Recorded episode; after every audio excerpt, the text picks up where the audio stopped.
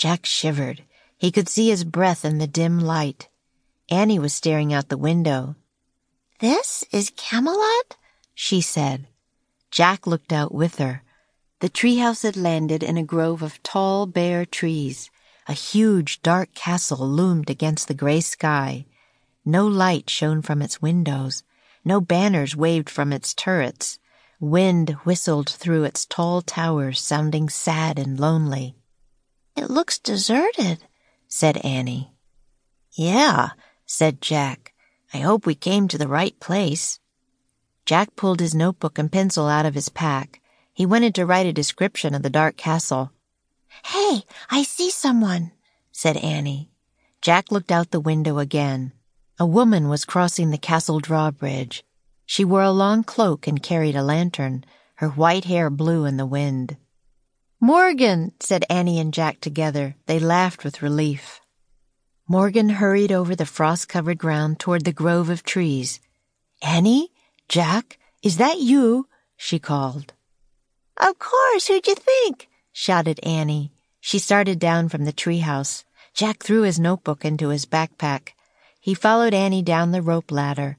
When they reached the icy ground, they ran to Morgan and both threw their arms around her. I was looking out a window in the castle and saw a bright flash in the orchard, said Morgan. What are you doing here? You didn't send the treehouse for us? asked Jack. With a royal invitation to spend Christmas in Camelot? asked Annie. No, said Morgan. She sounded alarmed. But the invitation was signed with an M, said Jack. I don't understand, said Morgan. We are not celebrating Christmas in Camelot this year. You aren't, said Jack. Why not? said Annie. A look of sadness crossed Morgan's face. Do you remember when you visited my library and gave King Arthur the hope and courage to challenge his enemy? she asked. Sure, said Jack. Well, Arthur's enemy was a man named Mordred, said Morgan. After you left, Arthur defeated him, but not before Mordred's dark wizard cast a spell over the whole kingdom. The spell robbed Camelot of all its joy. What? All its joy? whispered Annie. Yes, said Morgan. For months, Camelot has been without music, without celebration, and without laughter. Oh, no, said Annie. What can we do to help? Said Jack. Morgan smiled sadly. This time, I don't think you can do anything, she said. But perhaps it will lift Arthur's spirits to see you both again. Come, let us go inside the castle. Morgan held up her lantern and started toward the drawbridge. Jack and Annie hurried after her. As they walked through the outer courtyard, the frozen grass cracked under their sneakers. They followed Morgan over the bridge and through a tall gate. There were no signs of life in the castle's inner courtyard. Where is everyone? Annie whispered to Jack. I don't know, he whispered back.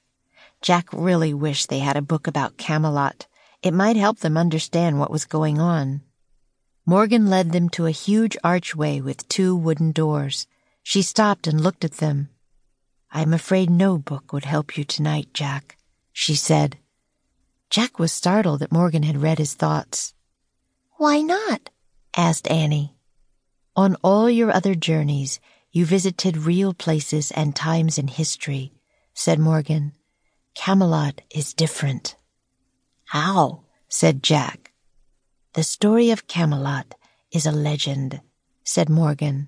A legend is a story that begins in truth, but then imagination takes over. Different people in different times tell the story. They use their imaginations to add new parts. That is how a legend is kept alive. Tonight we'll add our part, said Annie. Yes, said Morgan. And please, I beg you. In the lantern light, she looked very serious. Do not let the story of Camelot end forever. Keep our kingdom alive. Of course we will, said Annie. Good, said Morgan. Come then, let us go into the great hall and see the king. Morgan lifted an iron latch and pushed open the heavy doors. Jack and Annie followed her into the dark castle.